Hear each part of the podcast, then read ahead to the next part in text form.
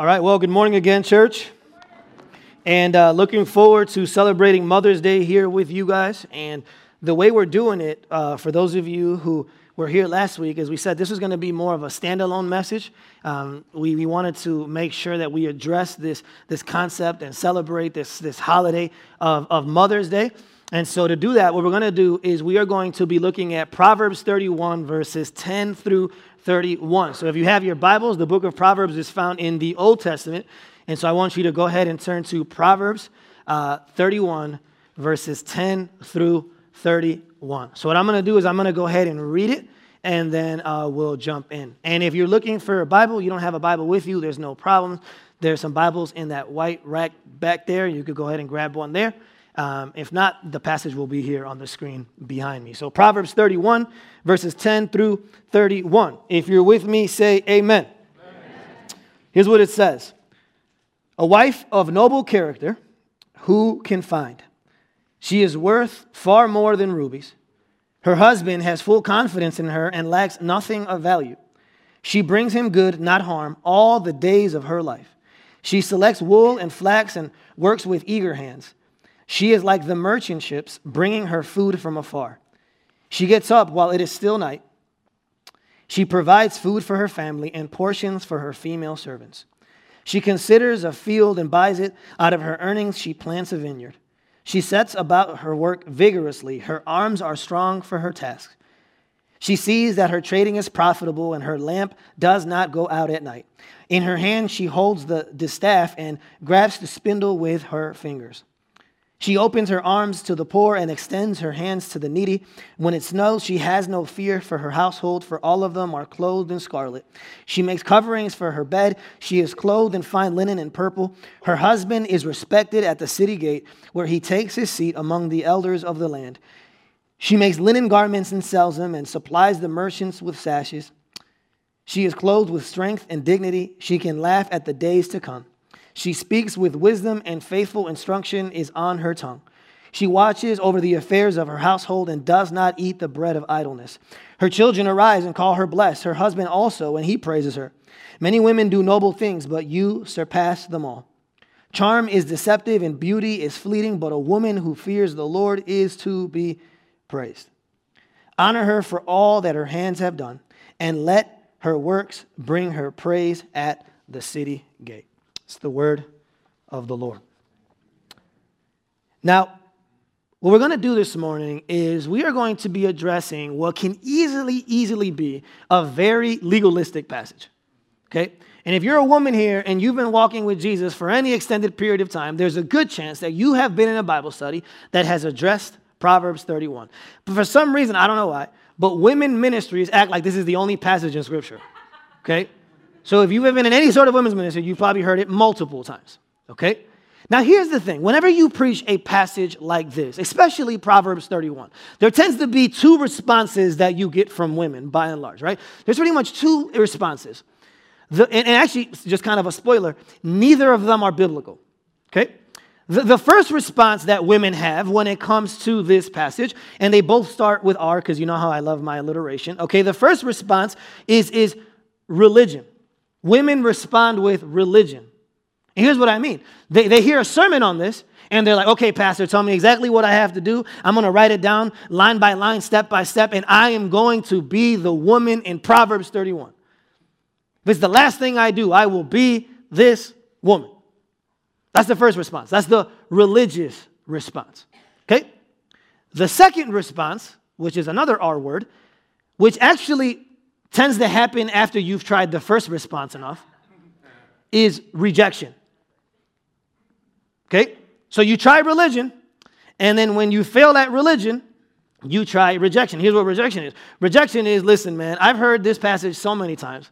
I've tried all these things, and I'm a hot mess. I can't do it, so I'm going to just reject the whole thing and act like the passage isn't there. Because I tried, and I can't do it. It's unrealistic, so I'm done. Okay? Now, here's the thing, and, and, and, and I, know, I know this because I'm married to a woman. Here's what I know about women, okay? Women almost always have certain friends that they compare themselves to, right? So there's the one friend that when you go to her house, she her house is very nicely decorated, right? So when you come back, you're like, man, my house is a mess. Look at this. It's hers is so nice and decorated, and I don't know where she gets all that stuff. It's so nice. She's the decorating friend. So she makes you feel bad because you can't decorate as good as she does, right? Then you have the mom who's the, the, the friend who's like a really good mom, right? And when you hang out with her, she never gets angry. She never loses her cool. Like she's just the best mom ever. And then you come home and you cuss your kid out, and you're like, man, why can't I be like that friend, right? Then you have the pretty friend, and you have the trendy friend, and you have the one who's in shape. And, and we all have friends who make us feel bad in certain areas. And me being the, the, the pastor that I am at my home, here's the advice that I've given my wife, right? Like you would think I would tell her, hey, don't compare yourself, find your identity in Jesus. My advice has been listen, if you have a good looking friend, then go find an ugly one, okay? Like, if you, if you go find an ugly friend, she's gonna make you feel great, okay? Like, this is what it is. So find someone who's a hot mess and you're like, man, I, I feel wonderful. You know what I mean? That's my pastoral advice. Don't take it. Okay? But here's the thing. Those are the two responses. So, so, so the one response is, it's all up to me, religion. I'm going to do this. I'm going to become this woman by grit and by hard work and dedication. Or the next response, after you've tried that long enough, is just all out, full blown rejection. I can't be this person. And here's the problem with the woman in Proverbs 31 she's like that one friend who's better than you at everything. So when you hang out with her, you walk back and you're like, what can I possibly do better than her? So at least you're friends. There's one thing she's better than you at, but then you're better at something else. But this woman is better than you at everything. So every time you spend any type of time with her, you leave with a bunch of guilt and a bunch of shame, and uh, uh, uh, you feel overwhelmed. How can I ever live up to that? And so, if the, the proper response to this passage is not religion or rejection, then the question is what is the proper response to Proverbs 31? Well, I'm glad you asked. Because this morning, that's what we are going to look at. And what we're going to do this morning is we're going to look at Proverbs 31 under four headings. Okay? Four headings. Here's the first thing we're going to see this morning. The first truth we're going to see is we're going to look at her worth. The first characteristic that this woman displays is her worth. The second characteristic that she displays is her works. The third characteristic is her witness. And then the fourth characteristic is her worship. And as we go through this list, what we're going to see is that these things could be true of a woman who's married, a woman who's widowed, a woman who's uh, divorced, a woman who's single. So I'm talking to all women this morning. Okay? So let's begin by looking at the first characteristic, which is her worth. Look what it says in Proverbs 10, and then later on in uh, Proverbs 31, verse 10, and then later on in verse 29. It says, A wife of noble character. The word noble there means valiant, it means brave. Okay? It actually was a Hebrew word that was used to describe warriors and soldiers. A wife of noble, valiant character, who can find? She is worth far more than rubies. Verse 29 Many women do noble things, but you surpass them all. So, the first thing I want you to see here in this passage is I want you to see her worth. This woman is incredibly valuable. She has high worth. But here's what's interesting her value has nothing to do with what she does. Okay, I'm going to say that again because some of you either didn't hear me or don't believe me. Okay?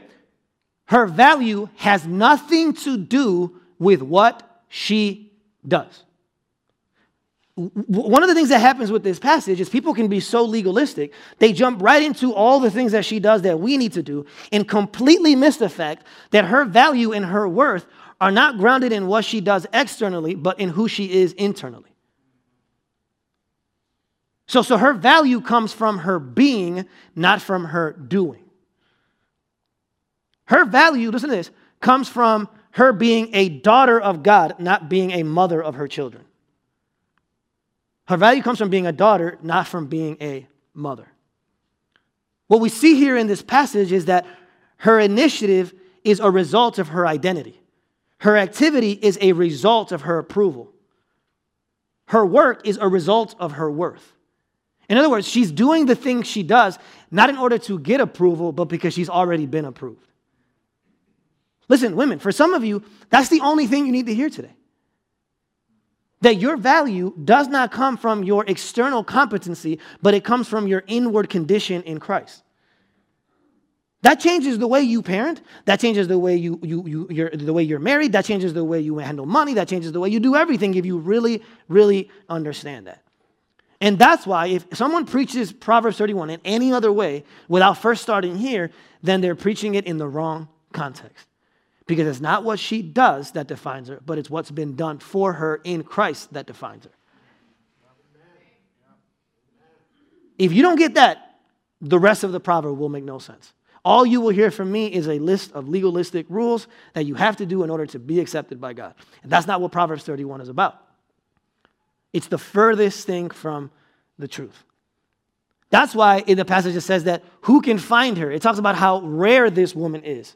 Listen, the reason why you have to believe this, the reason why you have to wrestle with yourself every single day to believe this truth is because the world is telling you the exact opposite. Every single day you get up, the world tells you that your acceptance and your approval and your value comes from what you do and how you look and how much you produce.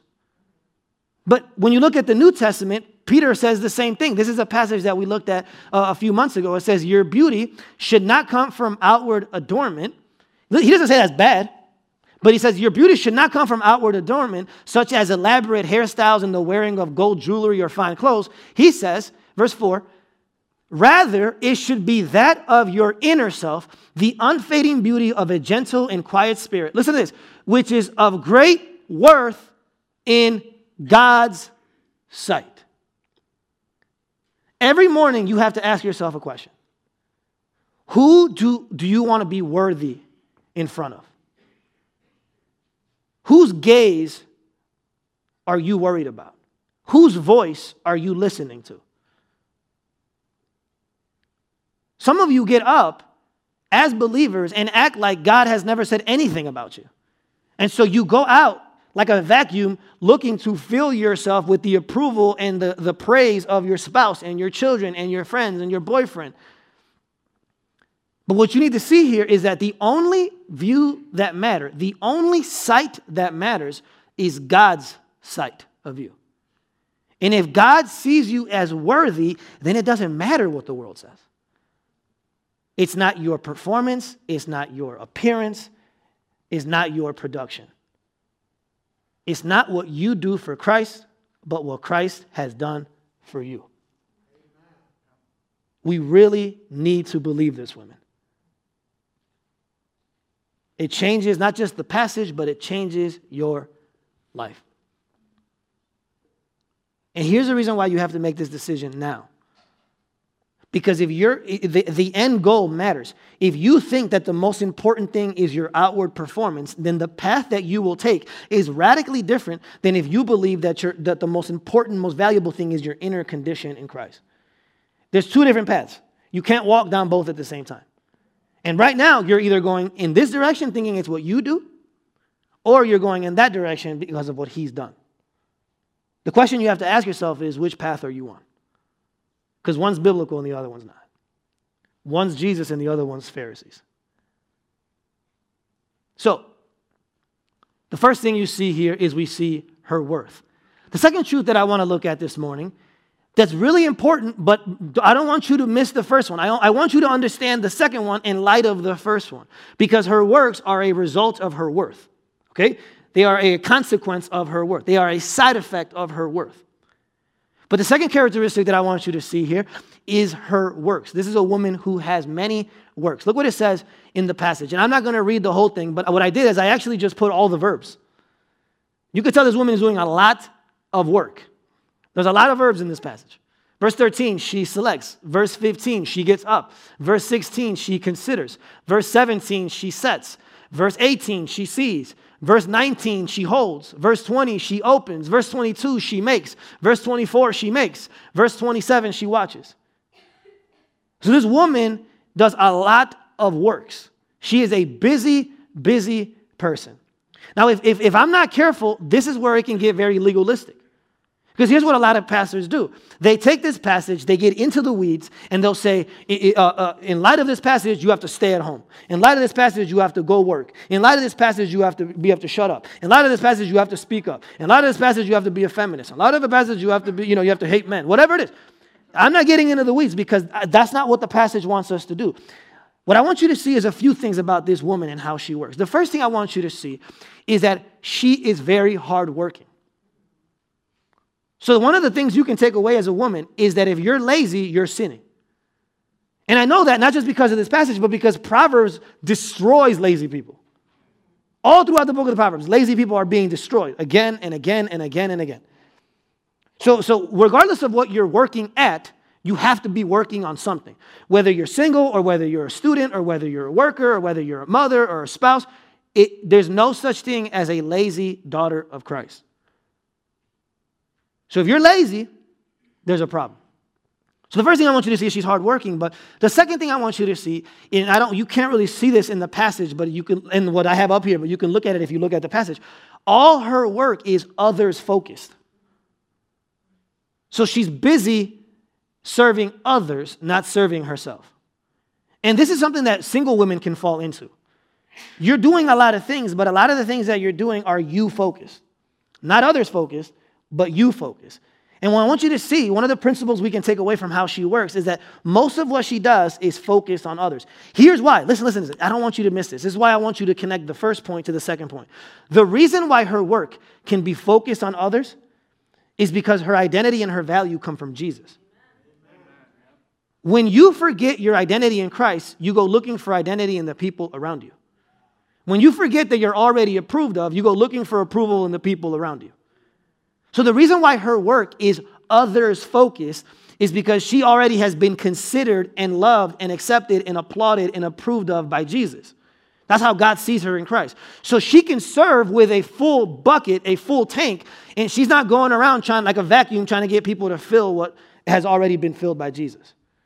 The only way your work become outer others focused is when you understand that Jesus has done everything for you already.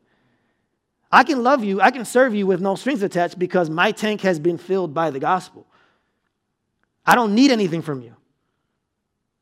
I love you, but I don't worship you because I have Jesus in the proper place. That's why this is so important.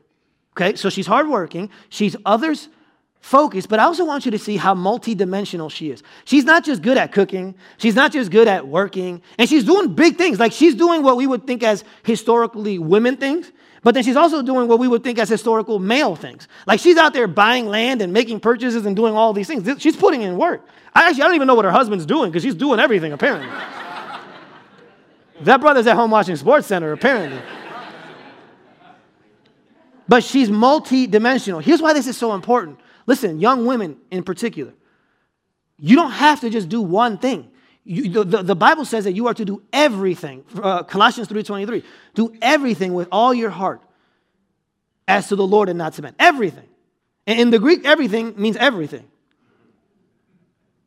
You don't have to be one dimensional. You can be good at many things, and you should give yourself over to the things that God's calling you to do. But what I love about this is that it, it, here's where I think people can get legalistic. They get into the weeds and they're like, well, you have to be married, and you have to be a mother, and you have no, because there's things there that maybe if you're single, you can't do because you're not married and you don't have kids. And one of the things that you see here is that she's clearly a wealthy woman because she's investing and buying and trading. So if you're broke, you're in trouble. right?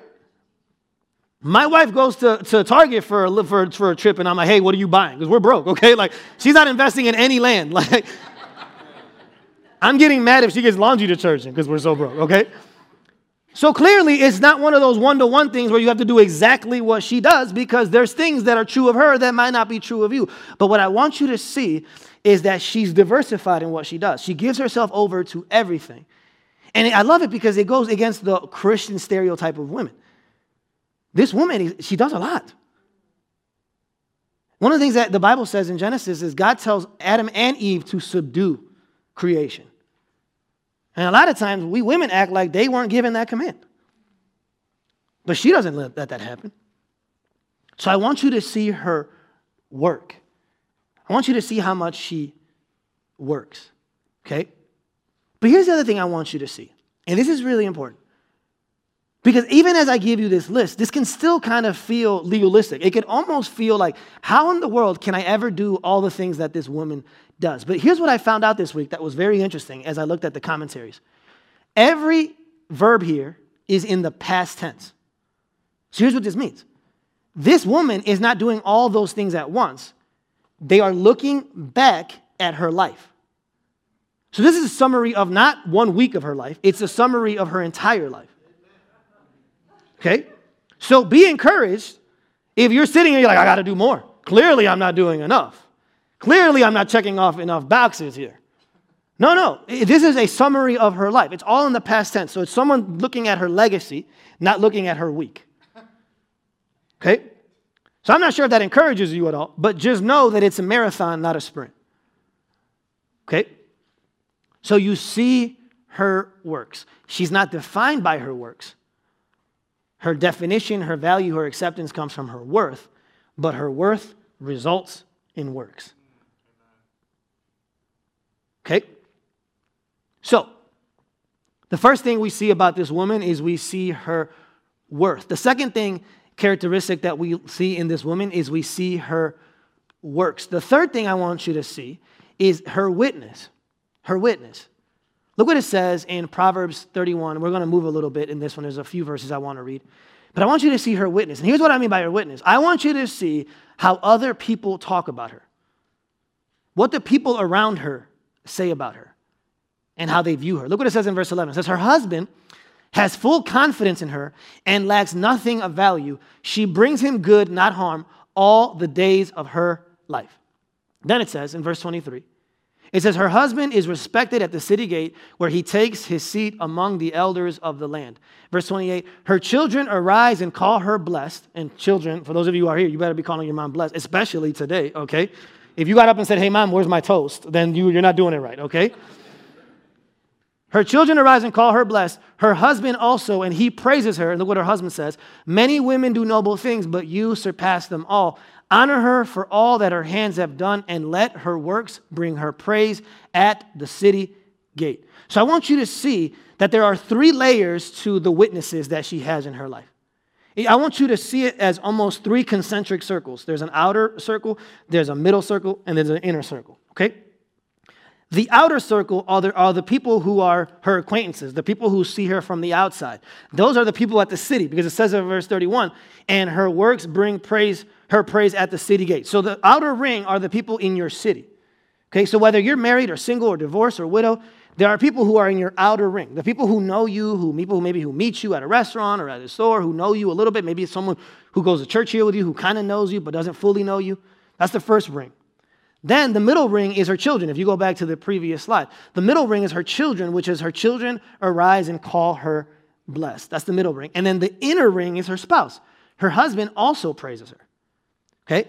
So we see is that there's three layers to the witnesses that she has in her life. And like I said, if you're single or, or divorced or wherever you are in your, in your current walk of life, your current season, you also had three layers. It might not be a husband or children, but everyone has layers to the witnesses in their life. Now, here's what I want you to see. When you look at the things that they say of her, when you look at the way that they view of her, they view her, what you see is that there's an integrity in this woman. So she's the same person everywhere she goes. I didn't say she's perfect everywhere she goes, but she's the same person everywhere she goes. See, one of the reasons why I say awkward things here and controversial things here from the stage is because that's what I do when I'm not on the stage. I, in other words, I want to say things on stage that I would say to you if we were on vacation somewhere. I don't want to act different in Mexico than I do here. Right? That's what integrity is. Integrity is you being the same person everywhere you go, regardless of where that is, whether that's more like Jesus or less like Jesus, but it's the same person everywhere you go. What I want you to see from this woman is her integrity. That at every layer of her life, people view her the same because she's the same person everywhere she goes. Okay? And the reason why she can be the same person, the reason why a lot of women aren't the same person everywhere they go, is because they haven't found their identity and, acceptance in Jesus. And when they go out looking for it in people, they end up changing their behavior depending on what stage they find themselves on. And so I'm at work, so I got to behave like a good employee. And I'm at, I'm at home, so I got to behave like a good wife. And I'm with my children, so I got to behave like a good mother. And we're constantly looking for approval and applause from the people that we're supposed to be serving, not the people we're supposed to be worshiping. And so we end up changing and changing masks and stages every time we're in a different context. But if you understand that you're already approved and accepted in Jesus, then you can be the same person everywhere you go because that's where your approval comes from. That's where your acceptance comes from. I don't have to come and I can be fully vulnerable about my sin and yet fully thankful because of God's grace, because of what Jesus did for me. A, a real gospel centered woman has a humble confidence. On the one hand, she's humble because she knows she's, sinner, she's more sinful than she could ever have imagined. But on the other hand, she's confident because she knows she's more loved than she could ever have hoped. So I'm humble because Jesus had to die for me, but then I'm, I, am, I am confident because Jesus was glad to die for me. And so now, as a woman, you can be the same person everywhere you go, and you don't have to be defensive, you don't have to be secretive, you can be open because the more you are, the more glory Jesus gets. Okay? So that's why we need to keep that in mind. That, that, that her witness, her witnesses see the same person everywhere she goes. I want to say something very quick. I want to take a little detour for a second, and I want to say something very quick to single men here. Here's why I want to speak to single men. Because even though Proverbs 31 seems like it's written for women, if you actually look at the beginning of Proverbs 31, it's actually written for a young man. It's a mother telling the future king what type of wife she should, he should marry. So the proverb is actually written for men. It's, so if you were to look at the purpose of Proverbs 31, it's not, hey, women, here's who you should be. It's here, hey, young men, here's who you should be looking for. That's actually the purpose of it, right? So let me speak to young men for a second because this is really important. Because we get a little picture of the type of man that this woman actually marries. The first thing I want you to see is that if you want to be a Proverbs 31 man, it, you have to change, you eval- the, change the way you evaluate women. Okay? Here's why. We've said this in the past. That when, what a lot of men do is they walk into a room, and if there's 10 women, six of them get eliminated right off the bat because they don't look right. They're too fat, or they're too skinny, or they're too, there's too much this, or too much that. They don't even consider them because they don't look right. The problem with this is that you don't see her, anything about her beauty in this passage. There's nothing about what she looks like. Okay? So, so it's an inward thing. And women, we've talked about this. If the way you get a man is with your body, then that's the way you have to keep him. And you know what the problem with your body? Is that if the, who you are when you're 20, and any woman here over 50 knows, is very different from what you look like when you're 60. Okay? So, so men, you cannot make a decision on a with a woman based on something that's going to decrease over time. If you make a decision based on her appearance, her appearance is going to decrease over time. But if you make a decision based on her character, her character is going to increase over time. You have to be a wise investor. Make an investment in something that will get, go up in value, not something that will go down in value. So you're evaluating wrong if you're evaluating with any other criteria than the one that's here in Proverbs. But the other thing, men, is that once you finally find a person like this, we've talked about this during the singleness message, you have to be the person that who you're looking for is looking for. You don't sit back and be like, man, I want a Proverbs 31 woman. I'm going to be a, a, a, Proverbs 21 guy, which is the bitter, you know, uh, sinful guy. But I want a Proverbs 31 girl, though. No, no, that's not how it works. And what we said, and I, and, and I brought this up in the first service a few weeks ago, but I want to bring it up here. Here's what, what Christian dating should look like. You, I want you to experience dating like if you were in a car going down an expressway going 70 miles per hour. The people who you're most likely to make eye contact with when you're on the expressway going 70 are not the people going in the opposite direction, but it's the people who are going the same direction you are. Okay? Here's what dating a non Christian looks like dating a non Christian says, I'm going to go over the median and run into another car head on. That's what dating a non Christian looks like. They're going in a totally different direction, and I'm going to go over the median and boom, explosion. What a beautiful relationship. Right? But what you see is that the way that you actually date, the way that you actually get in a relationship, and, and, and if you want to be a Christian that honors God, is you go hard after Jesus And then as you drive at, go after Jesus, you start looking around and see if anyone else is going after Jesus.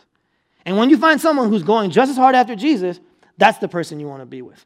That's the person you like eyes with. That's the person you want to partner with. Okay? But if your car is stuck on the side of the road, you're not, you're not going to catch that woman. Because that woman loves Jesus more than you. That's why this is so important, man. You got to evaluate different. You got to equip yourself different. And then when you marry her, this man encourages his wife, he empowers his wife, he equips his wife, he comes alongside his wife. She's buying and selling and doing all these things, and it's because her husband is saying, Go, do it. Go be who the Lord has called you to be. So I, am not sure where you are in the searching process, man. But there's a lot more work for you to do internally before you start looking externally. Okay? That's really, really important. And what I want to say before I move on to the final point is this. You know, the, the, the, the, in the passage, it says that you are to rise up and call these women blessed. And I have to tell you guys that I have had the privilege of being married to a Proverbs 31 woman. And my wife has been just such an incredible blessing and partner to me. And I mean this with no exaggeration. There's no way that this church would exist if it wasn't for Lily Franco.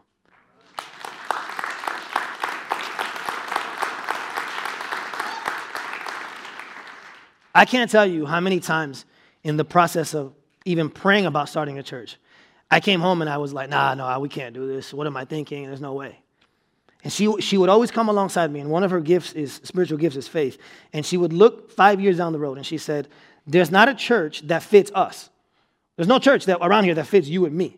So even if we just started for that reason, then hopefully people who are like us will be able to find a place where they can have a family. And she came alongside me and she'd encouraged me at the beginning. She encourages me in the middle. And I told you guys how much I struggle with discouragement. That's always been the way the enemy comes after me. And I tell you how many times I come home and want to quit and I'm done. That was my last sermon. I'm oh, it's over. And it's my wife who comes alongside me. And she doesn't tell me, hey, you're great. She tells me Jesus is great.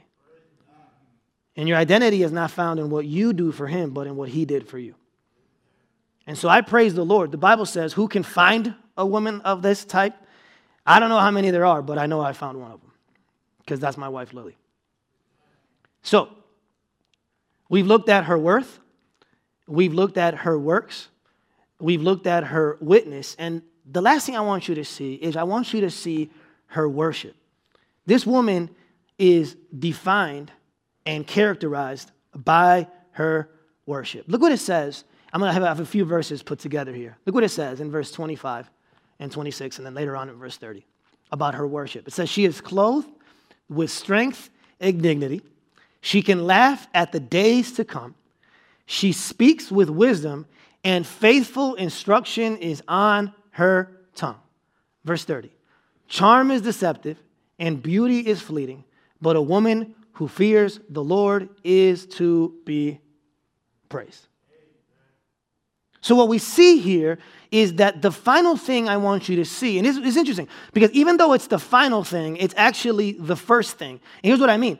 Her, her worship is the most important thing about her. If we if she was if her house, if her if her life is a house, her worship is the foundation of the house. So even though this thing comes this thing comes last on the list, she actually wouldn't be able to do the other three things if this wasn't present. So even though it's the last thing, it actually is the most important thing and it precedes all the other things. Okay? Her worship is the foundation of her worth and her works and her witness. Now, now I want to I wanna explain to you why this is the case and why this is easily the most important part of the message. Hopefully, and I want you to hear the word hopefully now. Hopefully, by now, women, you feel discouraged, you feel hopeless, you feel overwhelmed, you feel exasperated, because that's what I was trying to do the whole message actually. Because a lot of sermons on Proverbs 31 end right here. So the, the, the, pastor will get up, he'll get really worked up, and he'll say, okay, okay, okay. So you got, you got to have, you got to have a, a worth, and you got to have works, and you got to have witness, and go and do it. You got this. Here's the thing. The reason why women are so discouraged, the reason why women are so deal with so much shame and guilt is because our culture is constantly putting unrealistic expectations on them giving them no resources to get there, and then telling them to go do it. So what does the church does? The church does, the church goes, gives higher standards, and says, go do it. That makes no sense. That's not the gospel. That's religion. So, so listen. If you're sitting here today and you feel overwhelmed and you feel guilty and you feel shamed and you feel less than and you feel incapable, Praise God. Praise the Lord. Here's why. Here's why. Here's why. Here's why. Because at the end of the day, Proverbs 31 has nothing to do with you. It really doesn't. Here's how I know. Here's how I know. In the book of Proverbs, from the first nine chapters of the book of Proverbs, you have this, this beautiful thing that Solomon does. He presents two women to his son. He says there's the one woman who's the lady folly, and then there's the other woman who's the lady wisdom. And then in chapter nine, he gives this altar call. He's like, Son, who are you going to choose? Are you going to go with Lady Folly or are you going to go with Lady Wisdom? You're living on Main Street, but at some point you have to pick a road. Are you going after Lady Folly or are you going after Lady Wisdom?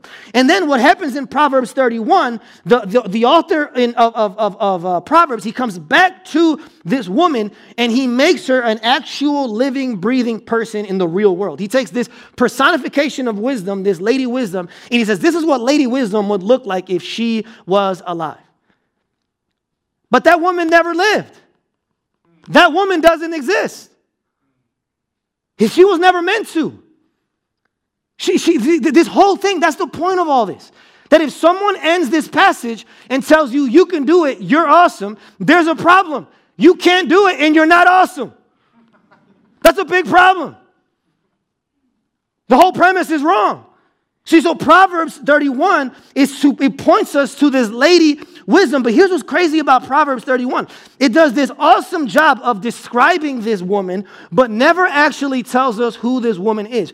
And side note, the reason why wisdom is described as a woman is because the Hebrew word for wisdom is a feminine word. And so that's why it's described as a woman. Not because it's actually a woman, but because it's a feminine word, the word, the word wisdom, right? So the Proverbs does this awesome job of describing this person, but never actually tells us who it is. It kind of just leaves us there.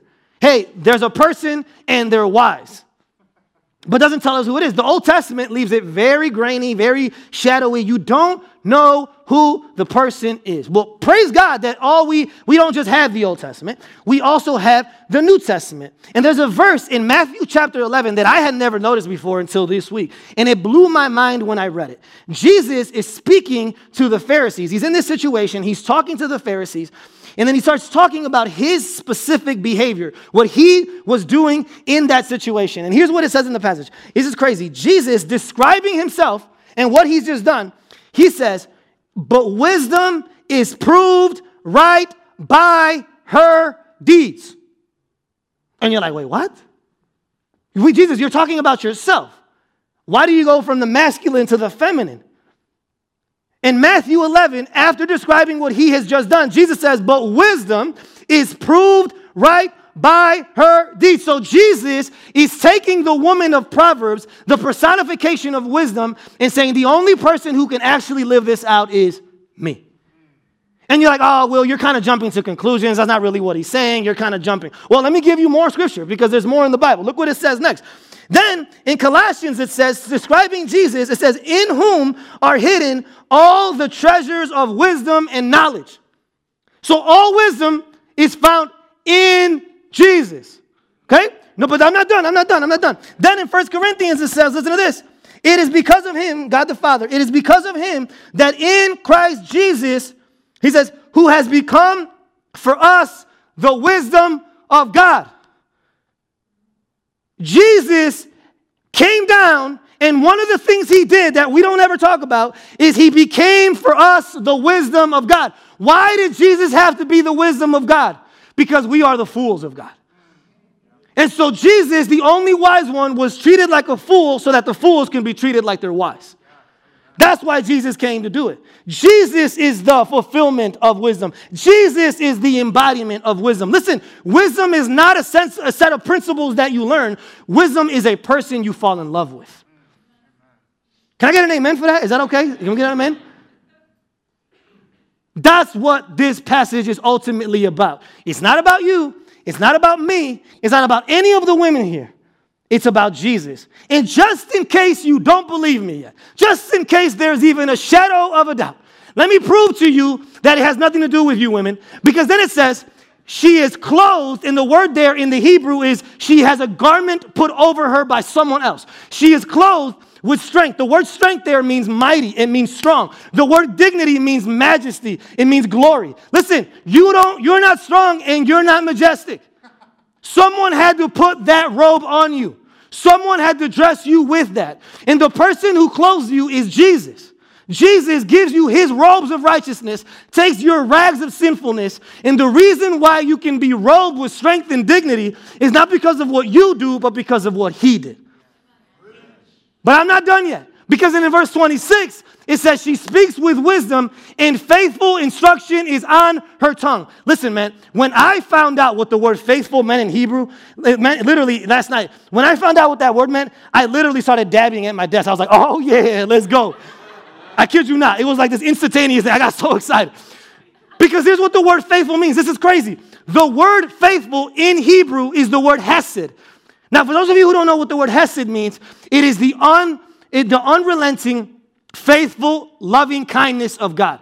In Exodus chapter 34, when God reveals himself to Moses, he describes himself as the Hesed God, the loving kindness, faithful God. So Hesed is like the Old Testament word for gospel. It says that this woman is so infatuated with Jesus, she's so in love with the gospel that the gospel comes out of her mouth to other people. But listen, not just to other people, but most importantly to herself. Because the person who most needs to be reminded of the gospel is her. That her worth doesn't come from what she does from God, for God, but what He did for her. Her worth leads to her works. Her, her, her initiative flows from her identity. Her activity flows from her approval. She knows who she is, and so then she does what she has to do. And then, last one charm is deceptive and beauty is fleeting, but a woman who fears the Lord is to be praised. The word fear there can almost seem negative, but here's what the word fear means it means to be in awe of someone, to be uh, uh, uh, to subject yourself to someone in light of their power and their glory. Listen, you're going to fear God either way. So, so if you look at Proverbs 31 as a list of rules, you're going to fear him with a punitive fear. That if you don't do what you have to do, you're going to be punished. But the beautiful thing about it that if you look at Proverbs 31, not as a ladder that you need to climb up to get to God, but as a cross that God came down to die on, you still have fear, but it's no longer a punitive fear, it is a parental fear. The fear changes. So, Proverbs 31 has nothing to do with you. And to the degree that you accept that, to the degree that you believe that. This is what's so counterintuitive about the gospel. When you admit you can't fulfill Proverbs 31 and rely on the person who did fulfill Proverbs 31, he actually starts to make you fulfill Proverbs 31. It's crazy. But that's what the gospel does. Listen, mom, you're a mom here. Your identity and your value doesn't come from who you are as a mother, but it comes from who you are as God's daughter. Praise be to God that in Proverbs, in particular Proverbs 31, wisdom is not a set of principles that you have to memorize, but it's a person that you get to fall in love with. Amen.